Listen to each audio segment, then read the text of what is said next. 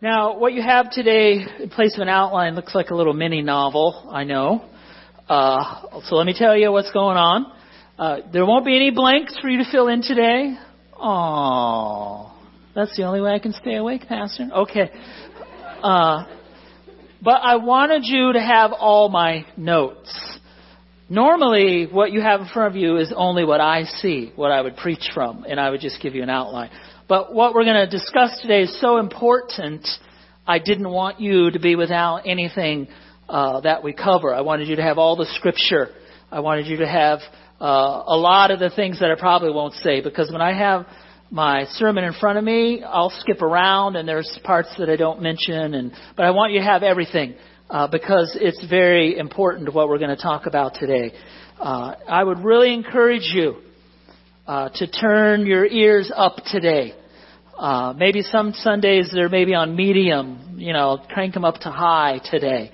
Uh, as we go over. For some of you, this may be a little bit of review. For some of you, it may be new information, uh, but beneficial to everyone. And if you, uh, I'll direct you at certain points in your packet of where you're supposed to be uh, as we look over this material. And it comes out of our launching point is 1 Thessalonians chapter 2 verse 13, uh, where if you look at that with me together, uh, Paul uh, is commending or thanking God for these Thessalonian Christians because of their attitude about the scriptures, what we would call our Bible, as much of it as they had at the time, uh, when he first went to them, verse 13, 1 Thessalonians 2. He said, For this reason we, meaning he and his teammates, also constantly thank God that when you received the word of God, which you heard, that's interesting. They heard the scriptures. What, how do we usually get the scriptures? We read. Remember, they were in the process of writing scriptures. So uh, they heard the Word of God from Paul and they accepted it. And here's where we really want to zero in today. They accepted it not as the Word of men, but for what it really is, the Word of God, which also performs its work in you who believe. Because many today say, oh, the Bible, that's just words, that's a book that some men wrote. Uh, that's just a collection of old writings from ancient times uh, that doesn't really mean anything to us today. Uh, but we understand differently, don't we? Uh, and we'll see the Thessalonians, when they heard it, they didn't think it was just the musings of some crazy men from Galilee. They actually believed that the words that Paul taught them were the words of God. Now, uh, we want to look at this for a moment. I don't know if that shows up. You can barely see it. But uh, anyone aware of what was going on Friday night? Anyone stay up till midnight and go outside and then you were disappointed because it was cloudy? You know, yeah, Lisa, sorry. I was sawing logs. She was out there in the driveway trying to see all this stuff. Uh, I guess on Friday there was a uh, galactical trifecta is what they were calling it. You had three cosmic events all at the same time.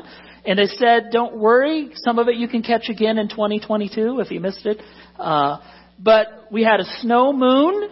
Uh, I'm not exactly sure what that means except the brightness and the color. It's called a snow moon because February for most of the nation is when they get most of their snow. Uh, then there was a partial lunar eclipse uh, where the Earth blocked a little bit of the shadow of the sun uh, from the hitting the moon.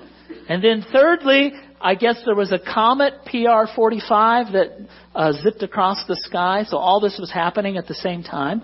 Uh, and they say for the rest of the month you might be able to see some of it, but I guess Friday night the comet was so close it was only 7.4 million miles away. Wow, it's just right there to grab it. Uh, so, but I mean that's close. I mean when you start using space measurements, it kind of boggles the mind, right? Uh, but go to Psalm 19 with me things such as the moon and the comets and the stars uh, and the mountains and all the little animals and the flowers and all these things, these are things that we call general revelation. Revelation in the sense of God revealing or showing himself. and general in the sense that it's there for everyone, whether you're a true follower of God or not. It's a way that God reveals himself. God shows himself to the whole world by the beauty of the creation that we see around us. And we read that in Psalm 19 this morning, didn't we? Uh, that uh, what happens. And here's kind of what Psalm 19 is saying in a nutshell. And if you look there for a moment and you put it together, Psalm 19 fits very closely with Romans chapter 1 that we read earlier. Psalm 19 is talking about how God reveals himself to man in his creation. Psalm, or Romans 1 talks about how man in his unbelief refuses to accept that testimony of God. The unbeliever looks at the sun and the comets and the moon and the stars and says, wow, I wonder where that came from.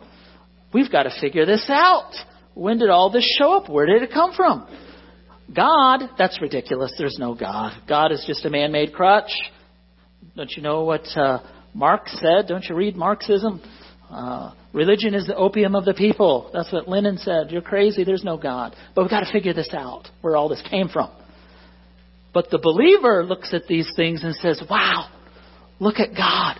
There must be a God that exists. And even an unbeliever who is not a true follower of God is supposed to look at all this creation and say, there must be someone who created this. Uh, I see power. I see glory. You know, who is this that created this? I have a friend, uh, one of my tennis buddies from back home. He owned a bookstore. Uh, he's probably 70 now, uh, but he's a big science guy. Does a lot of reading. He's an unbeliever. Uh, that's something that I did. I played tennis with a bunch of guys, and they, I was the only believer. Uh, but it was an opportunity uh, to share the gospel and be a witness. But uh, just talking to my friend Danny, uh, we got in a conversation about some of these things. He goes, "Well, I believe." He goes, "I don't believe that you know nature and things just showed up on accident." Now, remember, he's he rejects Jesus Christ. He rejects the Bible as truth. But he said, I, I think that it had to have come from somewhere. There's just too much order. There's just too much structure. Uh, so he said, I believe that it was created by someone or something, but I don't, I don't believe there's a God that we can know. Those were almost his exact words. Uh, and that's what these scriptures are talking about. Uh, that we should be able to look at God's creation and understand uh, that He is there, that He is powerful, and that he is glorious. Look at these words in verses 2 and 3 of Psalm 19. First of all, we see that God's general revelation of himself in nature is continuous. Because in verse 2, he says, day after day pours forth speech, and night after night reveals knowledge. In other words, it never stops. It never takes a break. Every day when I go out onto Valley View, up over the 91, and I see those snow-covered mountains. And I remember, God made those. How beautiful, how powerful.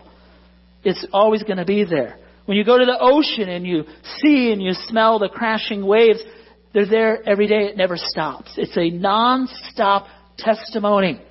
I don't know how many of you are nature lovers. How many of you love to camp? How many of you love to camp? Yeah, a lot in here. So don't ever invite me to go, please. Okay. I'm not a camper. My idea of camping is Holiday Inn instead of the Westin. Okay.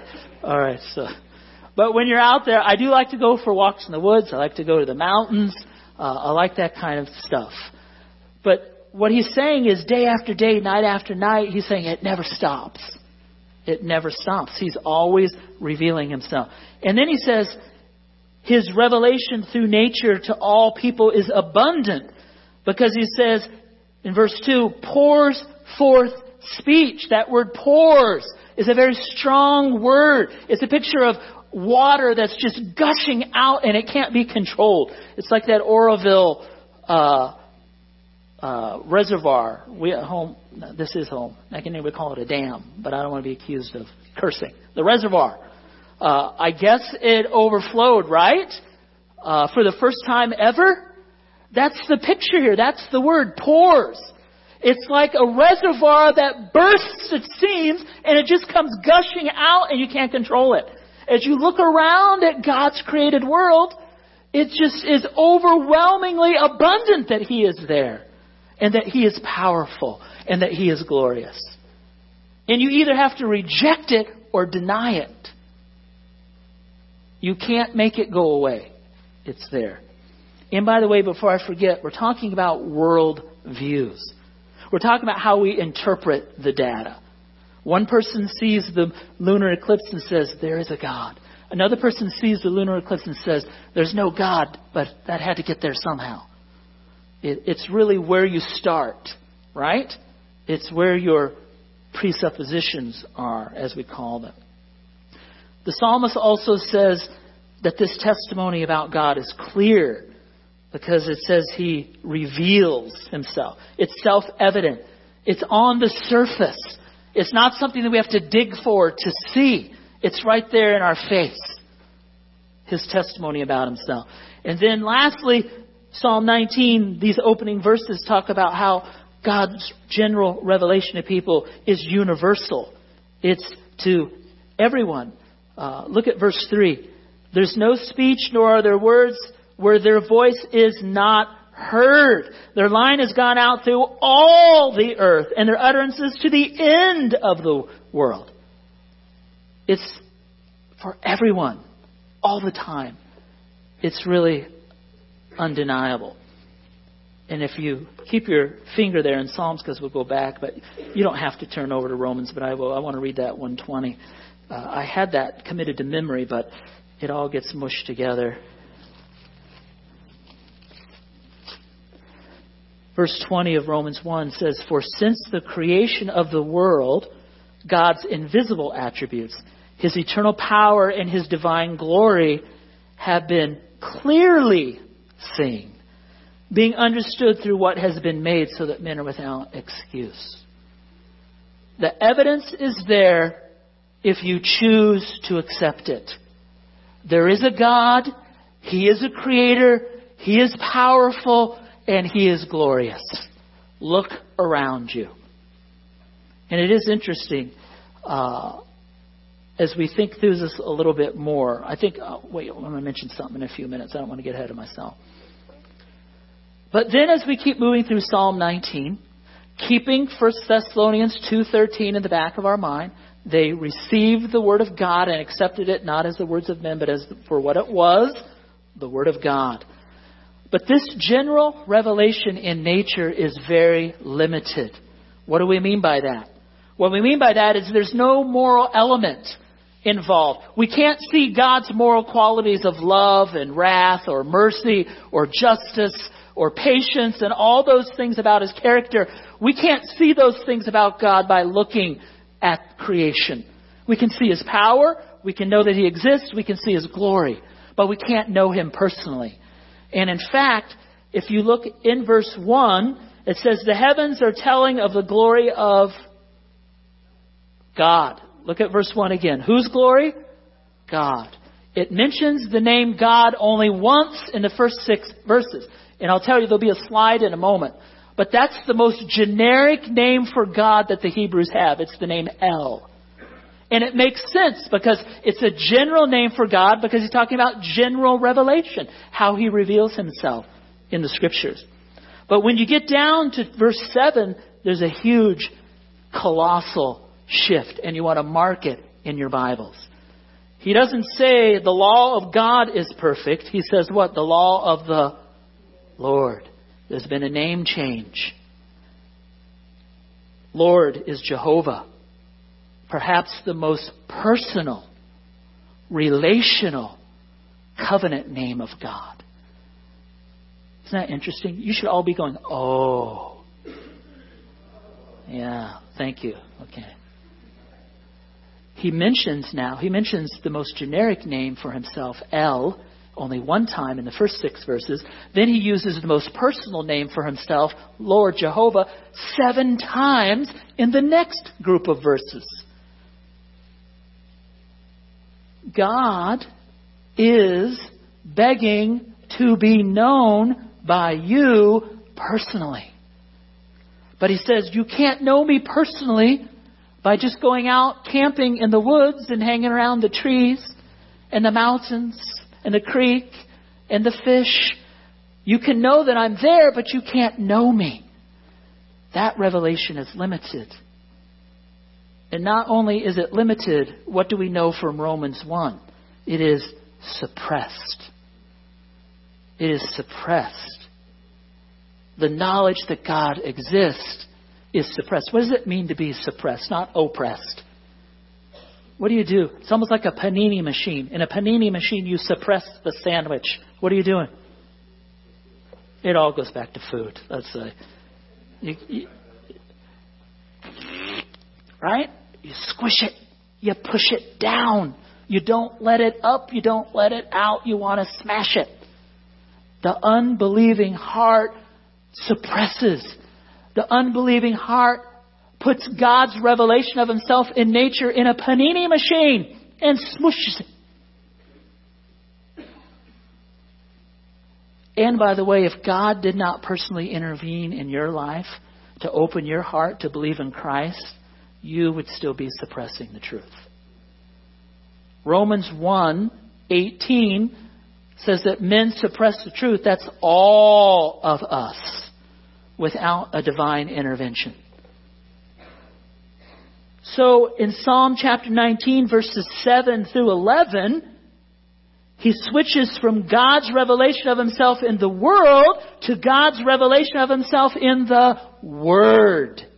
He moves from nature, the general revealing of himself, to Scripture, the very personal revealing of himself. General revelation is limited. You can't come to a saving knowledge of God through Christ simply by observing nature. You must come in contact with special revelation. And special revelation is the scriptures, where he talked about the name change here.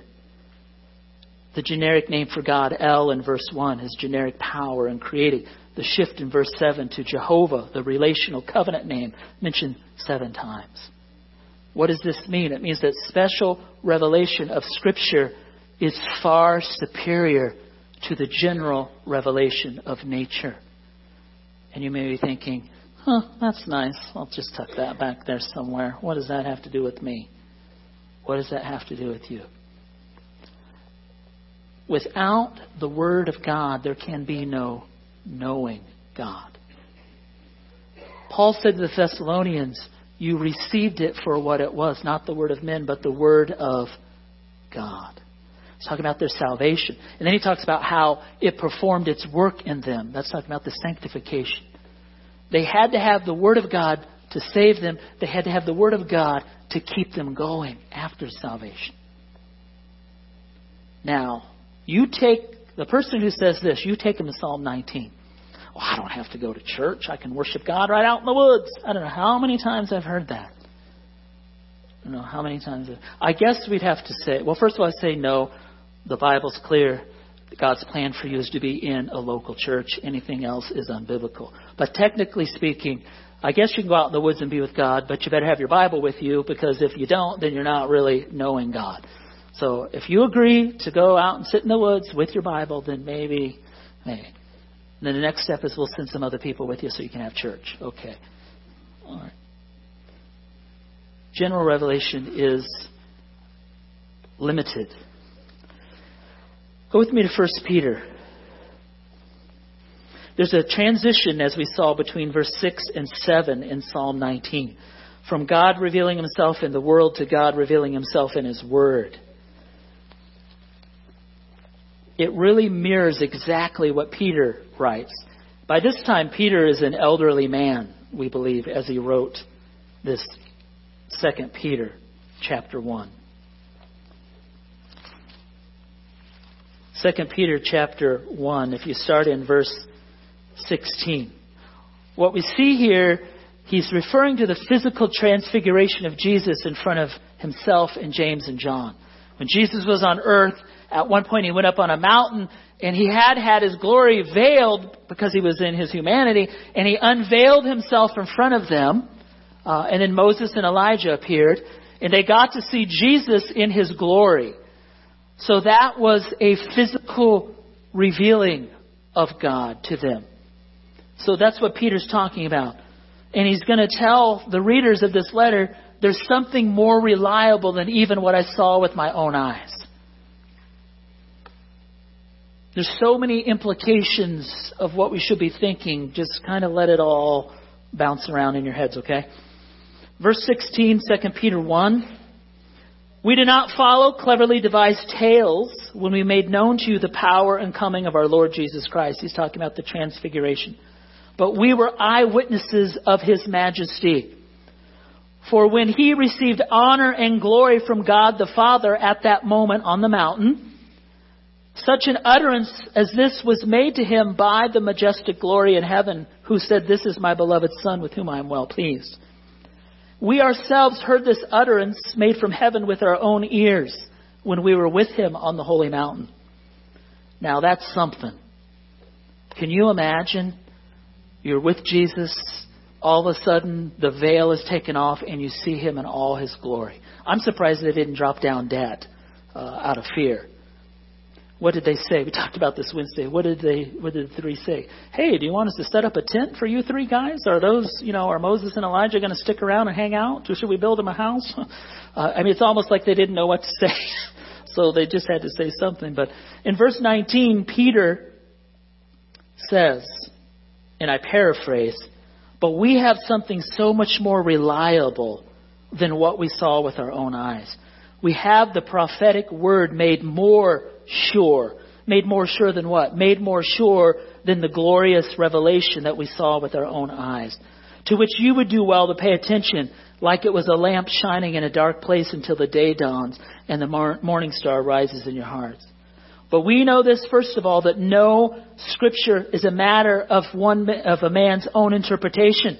For no prophecy of scripture was ever made by an act of human will, but men moved by the Holy Spirit spoke from God. What's he saying? Basically, he's saying the Bible you folks have in front of you, those aren't words that I just made up, Peter says.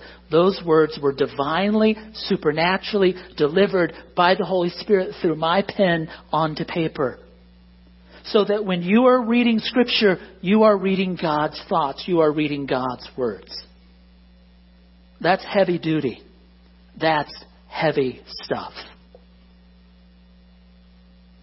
And ever since, the scriptures have been under attack by haters who try to deny what we call the inspiration of Scripture, inspired from God. So, go back to Psalm 19. So we see the general revelation being put in an inferior position to special revelation. That's what Peter said. And by the way, what something that means to us today is that many people run around clamoring for miracles. If only I could have a miracle. If only I could have a dream. If only I could have a vision. If only I could speak in an angelic unknown tongue. That would be so wonderful. And Peter says, I hate to burst your bubble there, but you have something far superior to any of those things you have the written Word of God that far surpasses any miracle or any miraculous sign that would ever appear. And a lot of people neglect the scriptures to chase after, quote, more spectacular experiences. So, Psalm 19:6, there's a transition at the end of verse 6. He's talking about the sun. Verses 4, 5, and 6, he's talking about the sun. And at the very end, he says, There is nothing hidden from the heat of the sun. Then he makes this transition into the superiority of the scriptures. And one author said this The same can be said of the pervasive, life giving Word of God because it too embraces all of life and is as necessary for the life of the human soul as the sun is for the life of the body. So he's comparing the life giving energy of the sun to the body with the life giving energy of the scriptures to the soul. The Word of God uniquely, authoritatively, ultimately, supremely addresses the issues of the human soul, spirit, mind, thoughts, emotions. Hebrews 4:12. Don't take my word for it. The word of God is living and active, sharper than a two-edged sword, able to penetrate both soul and spirit, if that were possible, joints and marrow. Getting down to even the what? Thoughts and intentions of the heart. Sufficiency of Scripture. Sufficiency of Scripture. There will be no human philosophy, no human ideology, no human system of theology, no whatever that can address what the human soul needs more deeply, more thoroughly, more comprehensively than the Word of God. That picture there in Hebrews 4 is a medical picture of a doctor wielding a scalpel, cutting to remove and to heal. So we'll leave it at that. I love the looks on your faces. Some of you, the, the wheels are turning. Some of you have a little bit of smoke coming out of your ears. I really, I really, I hope that's because of this, not something else. Okay. Keep your finger in Psalm 19. Go to 1 Thessalonians chapter 2. Make sure you're making the connections between 1 Thessalonians 2:13, Psalm 19, and Romans 1. Those are the three passages. They all fit together. Look what Paul says. For this reason, we also constantly thank God that when you received the Word of God, which you heard from us, you received it not as the Word of men, but for what it really is the Word of God. Now, he mentions the word received twice. This is cool stuff. I know that's not very theological to say cool, but this is cool stuff. This, these are moments when I'm sitting in my office and I'm studying. I'm all by myself. I got here at five o'clock this morning because I'm old and I woke up at four. So what else am I going to do? So I'm here and I read this and I get goosebumps and I get chills and I'm just thinking, you know, that's not the Holy Spirit. That's just my emotional reaction to the Word. I'm thinking, wow, as I was reviewing all this. He uses two different words. In our English, you probably have received and received in verse 13. Some of you may have received and accepted but it's a little different. The first time he says, when you received the word of God, which you heard, that means simply to accept or to hear with the ears. You let us speak. You received it. You gave us an audience. But then look what he says. After you gave us an audience, after you listened to what we said, after you heard the word of God, after you received it, you received it. Not as the word of men, but as the Word of God. That's a stronger word. Actually, you accepted it. It means to welcome. It means to embrace. One means to hear only with the ears. The other means to actually hear with the heart. It's talking about their salvation. Some people only hear Scripture with their ears and never with their hearts. And what does Romans 10 say? If you confess with your mouth that Jesus is Lord and believe in your heart that God raised him from the dead, you will be saved. It cannot be a mere intellectual assent. Yes, that's good. Good teaching, good preaching. Yeah, I agree. I've had people tell me, even people in my own family say, yeah, I believe there's a God. Yeah, I believe Jesus is God's Son. I believe Jesus died on a cross and rose for dead. I, I believe all that, but I'm not ready really to, to give my life to that. I've had family members use almost those exact words. An intellectual knowledge, no heart knowledge. But he says of the Thessalonians, they weren't listening with just their ears, they embraced it. They were saved. And it tells us later in that verse it was an act of God that brought them to belief. And it was only after belief, if you look at the end of verse 13, that the Word of God could perform its work in them. It was only effectual. It could only do what it was intended to do if they truly believed it was the Word of God and not merely the words of men. You should, if you believe that the Bible, the Scriptures, are not just the words of men, but the words of God, there should be a certain level of trembling within your soul, a certain level of holy fear within your being. as you stop to think, this is really God's Word. These are the words and the thoughts that God wanted us to have. God has spoken. Because when God speaks, He expects to be heard and He expects to be obeyed. That's what the sinful heart doesn't like the obedience part, the submission part, the, the bowing down in humility, worshiping part. And by the way, even for some of us who have been Christians, I've been a believer, a follower of Jesus now for uh, about 45 years. But, but even still, for some of us, that following part is still hard, isn't it? We tend to keep a lot of it on the intellectual level, the brain, the head level, uh, and not in the heart. Let's begin with the end. We always rush through the ending. I don't even know how much. I, I, want to encourage you to take home your packet of notes and read over those. And there's questions at the end for your CPR groups. Uh, or if ladies are going to enter into a triad, and maybe you could discuss these. Or parents with your kids, put this down on their level. Talk to them about this. Uh, but on uh, page six, uh, my fancy scribbled numbers in the corner, some questions to chew on based on what we've already reviewed and, and what you're going to read on your own, just think about some of these questions. Number one, what does it mean to hear the Word of God with your heart, and how is that different than just hearing it with your ears? Another good question for this message today is how is the Bible different from any other book ever written? Use the scriptures to support what your answer is. Uh, skip number three, go to number four. This is really where it comes home to roost. Think about this. The way a Christian treats his Bible is how he regards God and Christ. Because the Bible is God's written word and Jesus is the living word.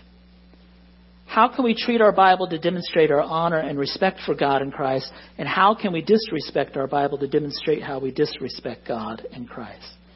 It made me think, you know, uh, I've spoken to quite a few Muslims through the years, and uh, even on Friday, uh, you know, Lisa leaves to go to her second job, and I always sneak off and go somewhere to eat usually, and tell her sorry. Oh, you found the receipts? Yeah, I got busted on that one. Uh, yeah, she does our finances, so she knows it all. Okay. Um, but I left here and I went over to Anaheim, only six miles from our house. We live in Buena Park. But on Ball Road, between Magnolia and Brookhurst, uh, there's a lot of Mediterranean, Middle Eastern people groups that live in that area. Uh, Lebanese, uh, Syrian, Egyptian, you know, uh, and I love their food. It's good. So I went to Zankou Chicken. You ever been to Zankou Chicken? They have them all over the place around LA. Please go to Zankou Chicken. It's so good. Then right next door to this location is the Lebanese bakery, Sarkis. So I had to go in there too, you know, and spread around the money. But even at Zankou Chicken, there were several uh, Middle Eastern families there, and uh, there was a group of four younger men, and I saw that they had a Quran, and they were discussing and talking and all that. And I had my uh, James Montgomery Boice commentary on Psalm 19. So I'm sitting here, but they were over here, and uh, so you know, this is how I witness. I put them like this, and I was reading this. So, or you hold it up like this, you know, and you're reading. So, so if they see what I'm reading, that's witnessing, right? No, that's cowardly witnessing. But, but anyway, it made me think. I do know. Do you know that the Muslim people, if you're a good Muslim, the Quran in your home is the highest book in the house. No book is allowed to be higher than the Quran in your home. So they find the highest shelf or the highest place in the home and they put the Quran up there. And it got to me got me thinking about how do Christians treat their Bibles? And, and beyond that, not just the Bible, but the Word of God. Uh, I mean, do we hold our Bible to be so precious to us you know, at the end of Psalm 19, he says the Word of God is more precious than gold. Uh, it's more, it's sweeter than honey dripping off the honeycomb. Is that how we think of our scriptures, uh, our Bibles? Look at number seven, question number seven. In the process of growing in the Christian life and deepening your relationship with God, approximately how much emphasis have you placed on reading the Bible itself, and how much time or emphasis have you placed on reading other Christian books or materials? If the scriptures are sufficient in giving us the answers for living life, what importance do the following play in our Christian walk? Advice from others, sermons or Bible classes, our feelings, our conscience, our inward impressions and hunches, or changes in our circumstances. In other words, as you think about how to grow as a Christian or being a Christian, one of the key questions is how much time do you spend in the Bible itself? The Word of God. Just taking it and sitting down and reading. So keep those questions. Go over them. Good news and bad news. Which do you want first? Bad. Always take the bad news first. I was one of those guys in speech class, I would always volunteer to go first. How many are like that? You go first, you're done for three days, and you sit there and make fun of everyone else. It's great. I encourage you to go first. All right. Uh, the bad news is you have a pop quiz. You should know what these terms mean. The good news, all the answers are in your packet. So you can just pull those out. We should know what the inspiration of Scripture is. What it means that it's breathed out from God, right? We should know what the inerrancy of Scripture is, meaning it contains absolutely no errors. And these are things the Bible teaches about itself. We should know that the Bible you have is infallible. What does that mean? It means that it is always effective for what its purpose is. Isaiah 55:11 says, "Your word has gone out and it will not return empty. It will always accomplish what I intend it to do." That's what it means to be infallible. The authority of scripture. Ooh, that's probably the one if you're going to leave one off this list, that's the one we don't want on the list, right? What does it mean when we say the Bible is authoritative? Authoritative over who?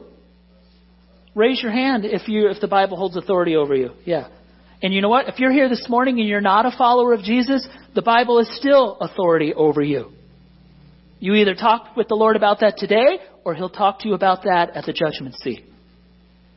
Because the scriptures tell us that at the name of Jesus someday every knee shall bow, every tongue will confess that Jesus is Lord. Even those who are rebelling and rejecting the authority of God as revealed in Scripture are under its authority and held accountable to it. So think about that. The authority of Scripture, how does that impact the way you live your life every day? If the Bible holds authority over you. Yeah, it's tough, isn't it? It's kind of scary. I see a lot of heads going like this. Believe me, if I was sitting out there, I would be like this. Oh, where is that passage? Where is that passage? Yeah. It's tough because we don't always live that way. Those are the key texts that talk about these things. And they're all in your notes somewhere. We've already looked at 2 Peter 1. A lot of us know 2 Timothy 3, right? All scripture is breathed out by God or inspired by God and is profitable for, and then I always have Victor quote the list because I can't remember it. Uh, we did Hebrews 4:12. 2 Peter 1:3 says that the knowledge of God is revealed in Scripture has given us everything we need for life and godliness. It's sufficient. It's sufficient to live a life that's pleasing to God. You have it in front of you.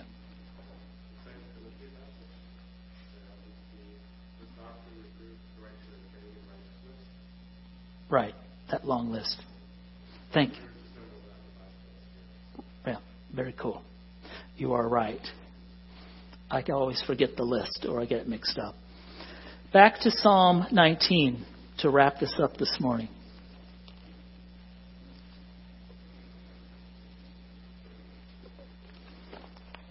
And I will direct your attention to, in your packet, I want you to see starting on page three of your notes. We're not going to go over everything, but I want you to know you have it. Psalm 19, verses 7 through 11, give us six qualities of Scripture and six performances of Scripture. Remember, Paul told the Thessalonians that when, because you believe, the Word of God performs its work in you. Hebrews 4:12 it's living and active. There is an active working of God in your life that comes only through the scriptures. And I know I've said this before, but I can't stress it enough. God cannot work in your life if you are not in the scriptures. The Holy Spirit is not a feeling. The Holy Spirit is a person. And Paul already mentioned earlier in 1 Thessalonians that the Holy Spirit does not work without the conjunction or the partnership of the Word of God. A lot of Christians want to live the Christian life, live for God, do Christian things, but not be in the Word. Well, it's impossible. It's impossible. It's active, it's living, it's performing. He says, The law of the Lord is perfect, restoring the soul, in verse 7. The word law there is the Hebrew word Torah, talking about instruction, direction, and teaching. It's a picture of trying to shoot an arrow. It's like a teacher whose aim is to hit the target and achieve specific goals in the lives of his students. Isn't that interesting? God uses His Word to achieve specific goals that He has for you in your life. And you're never going to meet those goals if you're not in His Word. It says it's perfect. In other words, it's blameless or it's flawless. That word there in verse 7 uh, says the law of the Lord is perfect. That word perfect there carries the idea of God's Word is complete. It doesn't need any revision. It doesn't need any improvements. It doesn't need to be supplemented by any outside philosophies or psychologies or other belief systems. It can stand on its own to do what it's supposed to do. And you have the list. Read through the notes, please. The testimony of the Lord is sure. It makes the, it makes the simple man wise. The precepts of the Lord are right, making the heart to rejoice. The commandments of the Lord are pure. The commandments of the Lord enlighten our eyes. Look at page 5 of your notes, letter E, and verse 9 of Psalm 19. He says, The fear of the Lord is clean, enduring forever. Now that's an unusual name for Scripture, right? The fear of the Lord. Technically, it's not a name for Scripture. But what is the psalmist doing? He's addressing the importance of Scripture in the proper worship of God. Because the fear of the Lord in the Bible isn't talking about being afraid so much as it's talking about deep respect, reverence, and honor. And we deeply respect and reverence and honor the Scriptures because they are the Word of God. It's God revealing Himself to us in a divine, special way then the judgments of the Lord are true. They're altogether righteous. Sometimes we don't like God's judgments. That's judicial language there. God's verdicts, like it's a court scene. Uh, but it says that they're always right and they're always righteous. So when Paul thanked God that the Thessalonians, when they heard the word with their ears, that they then heard the word with their hearts. And then that word of God, not the word of man, began to transform their lives. I cannot urge you deeply and strongly enough to simply each and every day pick up your Bibles and read. Nature is God's wordless book. It tells us that He's there. But the scriptures are God's witness book. How we know Him personally, how we know Him relationally, how we know Him deeply. And you may think, I don't know how all that works. I don't really know either. A lot of it is a mystery how the Spirit works. But I do know from personal experience that as I spend time reading quietly by myself my Bible that it changes me. It changes me. It's performing its work. So here's our closing question today. How must we adjust our thinking and living as Christians in light of what Psalm 19 says about Scripture? What is your attitude toward Scripture? What is your attitude toward the Word of God? Has your heart kind of become dull of hearing? Has it really, as you think about Scripture and you think about the Bible because you've neglected it so long that you're just living on fumes? that it has kind of become just ordinary words of man. Or every time you open your scripture or hear the scripture, you realize this is God's word. It's God's word. Then how can we daily live under the authority of scripture? How can we live under the sufficiency of scripture? How can we hear with our heart God's word instead of just with our ears? Let's pray. Dear Heavenly Father, I'm tempted to pray for myself first because I see myself as the one in greatest need, because I know my sinfulness. I know my shortcomings. I know my neglect of the Word. I know my ignorance of the Word. I know my rebellion against your Word. I pray that you would cleanse me from all of those sins. Father, I know I'm not alone. I know there are many who belong to you who have neglected the Bible who have had incorrect thoughts about the Bible that they hold in front of them. Uh, we struggle. Many of us don't stand in awe and reverence and respect of Scripture. We don't think of it as your marching orders. We don't understand these are your commands. We, we don't grasp that these are your very words that you wanted recorded on paper for us to have.